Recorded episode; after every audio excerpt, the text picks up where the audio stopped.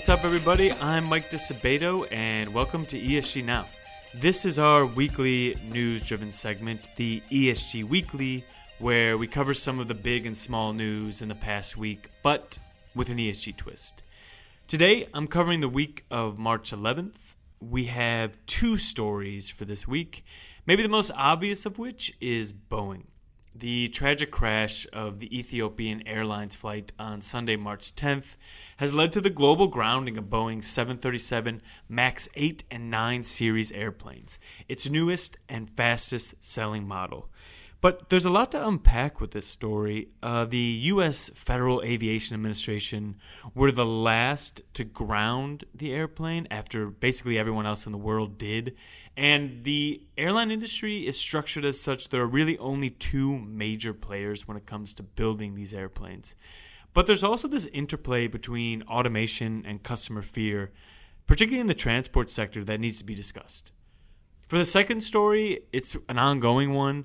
Lyft finally announced and released its IPO prospectus where they detailed their mission statement and, and what they're trying to do as a company.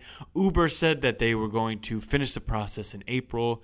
And in this case, it looks like these companies are the same on the surface. They're both poster children for the gig economy, which offer new ways for people to move from place to place. But the company's mission statements seem very different. So let's get into it.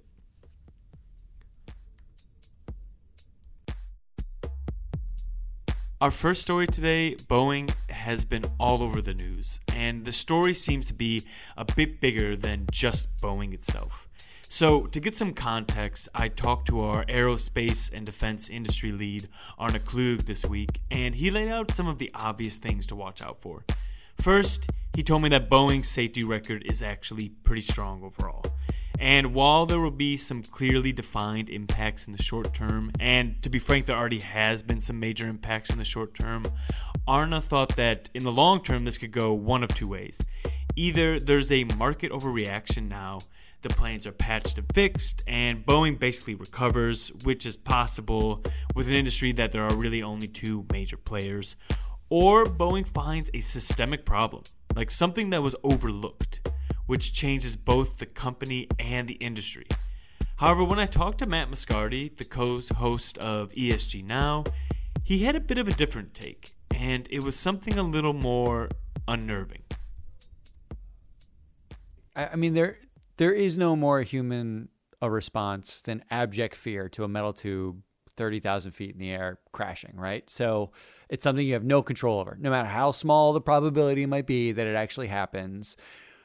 But it, it isn't this crap isn't the like that fear and that kind of visceral response to it is it is it a visceral response to it's like a visceral response to automation like mach- machines. It's not it's not about the safety of the company. I mean like isn't the thing that could take down boeing of a, a fear of the technology? No, I don't think so. I know what you're saying in terms of will AI not be able to penetrate some of the things that we're hoping it like would you want to get surgery from a robot? Right, think, no. exactly. Even though that robot could be way more precise, you still kind of want that human there to for, for you if you're not under amnesia to look into the right. Even if you are under amnesia, you kind of want to fail safe and you think humanity is that fail safe even though they are not. I, I don't know. I think I think people robots. have. I think that I think people have questioned fly by wire, which is what they call flying mostly by autopilot. And I think the question is more so why did the pilots not have training to realize that the computer was wrong? Where because of AI, there is an inability to see when an emergency happens what you need to do. But I think it just means that there's going to have to be better training with these AI systems being put in, with this more technologically savvy information. And the companies that don't do that are going to see problems like this. I yes. Mean, but the problem is Ethiopian Airlines was a really good, is a really good airline. They pride themselves on their training. They say they want to this be the best the airline in this Africa. This is the thing, right? Like, so the, it just, it, it feels like to me, there ends up being two major issues. One is this automation paradox and the human element, which we talked about last year. We talk, called it the year of the human, and and even if the data on, on safety is good overall, fear of that automation may override it at the customer level. And two, you've got an industry in particular where it's so concentrated in just two major players that there's nowhere to go. So you're an investor, like, it doesn't matter how irrational it is. It doesn't matter if it's a freak of nature event or if it's a poor product build. You there's nowhere to go. There's no competition. You're stuck. Like you either are in Boeing or you're in Airbus. And that means it's almost like an industry that's too big to fail because there's only two players in it. I think that's got to be in the calculus, right?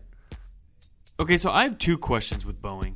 First, will customers start to freak out when automation not only controls their lives, but also puts their lives at risk?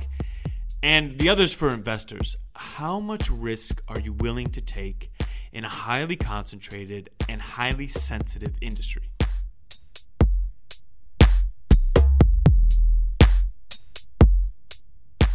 Our second story today the Uber and Lyft IPOs.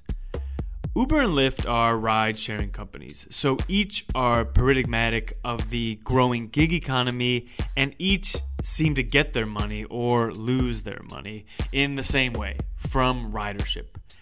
But the companies see its place in the world very differently. In its prospectus, Lyft focused on the company's mission, which is connecting people. Yet the prospectus also told investors that Lyft would be using a dual class share structure.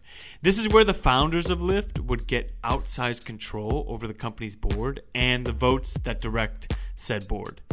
And but I didn't know if this was a good or bad thing. So I talked to Rick Marshall. He's our captain of corporate governance. And Rick pointed out that this is quite common for founder firms. Now, every firm from Colgate to Campbell's starts off as a founder firm, but they change as the companies mature. In contrast to this is Uber. Uber seems to be taking a more tactical or technocratic approach. It's positioned itself as mainly a tech company, trying to push the boundaries of autonomous driving and new economic models. But in a twist to modern tech IPOs, Uber said it would not use a dual class share. But as Matt points out, they also don't have a founder. Yeah, how much of that is because of their founders not there? I, I don't know. I think right, it has it, to come it, into play the dual, because the dual share class is always like pushed by a founder. It's always like I'm the visionary behind this company. Mm-hmm. You know, like I need to retain control. That's usually what's driving it. Zuckerberg or or you know Google's dual class, right? Like there's it's usually founders who are pushing for mm-hmm. to retain control. And because Uber's founder got booted for all sorts of controversy, there's no founder there saying like we need a dual class share structure. I feel like as an investor, I wouldn't even what you buy with the dual class, like your willingness to go into dual class. If you're if you're buying into the IPO, you're not like a passive index investor. When you're buying in, you're buying the visionary. And Uber doesn't have that anymore. Uber's very strictly it's run already like a public company. Uh, like it's mm-hmm. trying, it had to move to be more like a mature public company while it was private because it had so much scandal. It started losing market share to Lyft because of you know all the problems. Didn't they just settle a lawsuit? They just settled the lawsuit, right? To like start to clean up pre-IPO. Yeah, it's for twenty million, and they also were just exonerated from a fatality with their autonomous driving, which they're investing heavily in. By the way, they're they're really trying to push the autonomous driving, but there is not strong evidence that this dual share structure is going to change. And I think if uh, Lyft has success with it, do you think other tech companies are going oh, to look at this sure. and say, we want to retain our founders. For sure. In fact, what we, what we saw last year was indexes like the Hong Kong index, or the or exchanges rather, like the Hong Kong exchange. Um, they actually they were anti dual class. They didn't allow it, and they've started to open up that conversation again to allow dual dual class because what they're finding is you've got these Chinese tech companies too that want their vision, you know, their founders want to retain control, and they couldn't do it in Hong Kong, so they were actually IPOing in the US or they were listing elsewhere where they could retain that control. And investors are willing to pay a premium for that, right? Like because there is a there's a we know that there's a performance premium that goes along with dual class. And it's not the dual class, it's the vision of the company. People are basically willing to overpay on vision when they think it can come true. But the downside of the dual class is, and I think most investors don't think about this until it happens, is when something goes wrong, you have no recourse. There is nothing you can you can't boot the board, you can't boot the CEO. All you can do is make phone calls and be angry. And if you're an index investor, and this is why a lot of large asset owners were, were complaining about dual class shares on indexes. If you're an index investor, forget it. Like you're just sitting in it. Like you ride it all the way down. There's just inherent risk there, and you don't necessarily get paid off for that risk when something goes wrong. So there you have it. Two stories to watch, two ESG considerations. I want to thank Arna Klug, Rick Marshall, and Megan Eastman for their contributions this week. We have some long discussions on tape that we're going to find ways to release to our clients so they can hear more from the experts, but there's more to come on that. I'm your weekly host, Mike Disabato, and this is MSCI ESG's podcast, ESG Now. If you like what you heard, rate us, subscribe, comment. We love feedback, good and bad. And tune in next week. We'll have more content for you.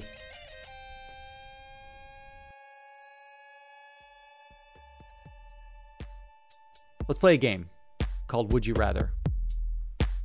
Would you rather tomorrow get in an autonomous Uber going from New York City to uh, Washington, D.C.? About a five hour drive, right? Four or five hour drive. Or would you rather get in a Boeing MAX 8 going from New York City to Washington, D.C.? Would you rather? I think I'd still get in the Boeing.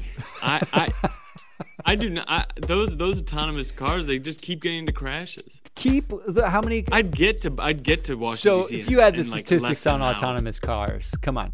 Yeah, I think because of the environmental concerns, I'd get in the car. Oh, we but, already flip flopped on Would You Rather. Wow, I thought you were more assertive than this. Like this is this is. How do you sleep at night? I contain multitudes. well, okay, you you okay. Would you rather invest in a dual share class company that has a mission, or a company that you have more say in that has a profitable agenda? I can provide the mission. Give me the give me the profitable agenda. I want to be able to rip that board apart and put in visionaries. Mm. I'm always for my freedom, not somebody else's. You want to put Boeing on the board? Okay. All right. I will put the entire executive staff of Boeing on the board of Uber. That's what I'm going to do.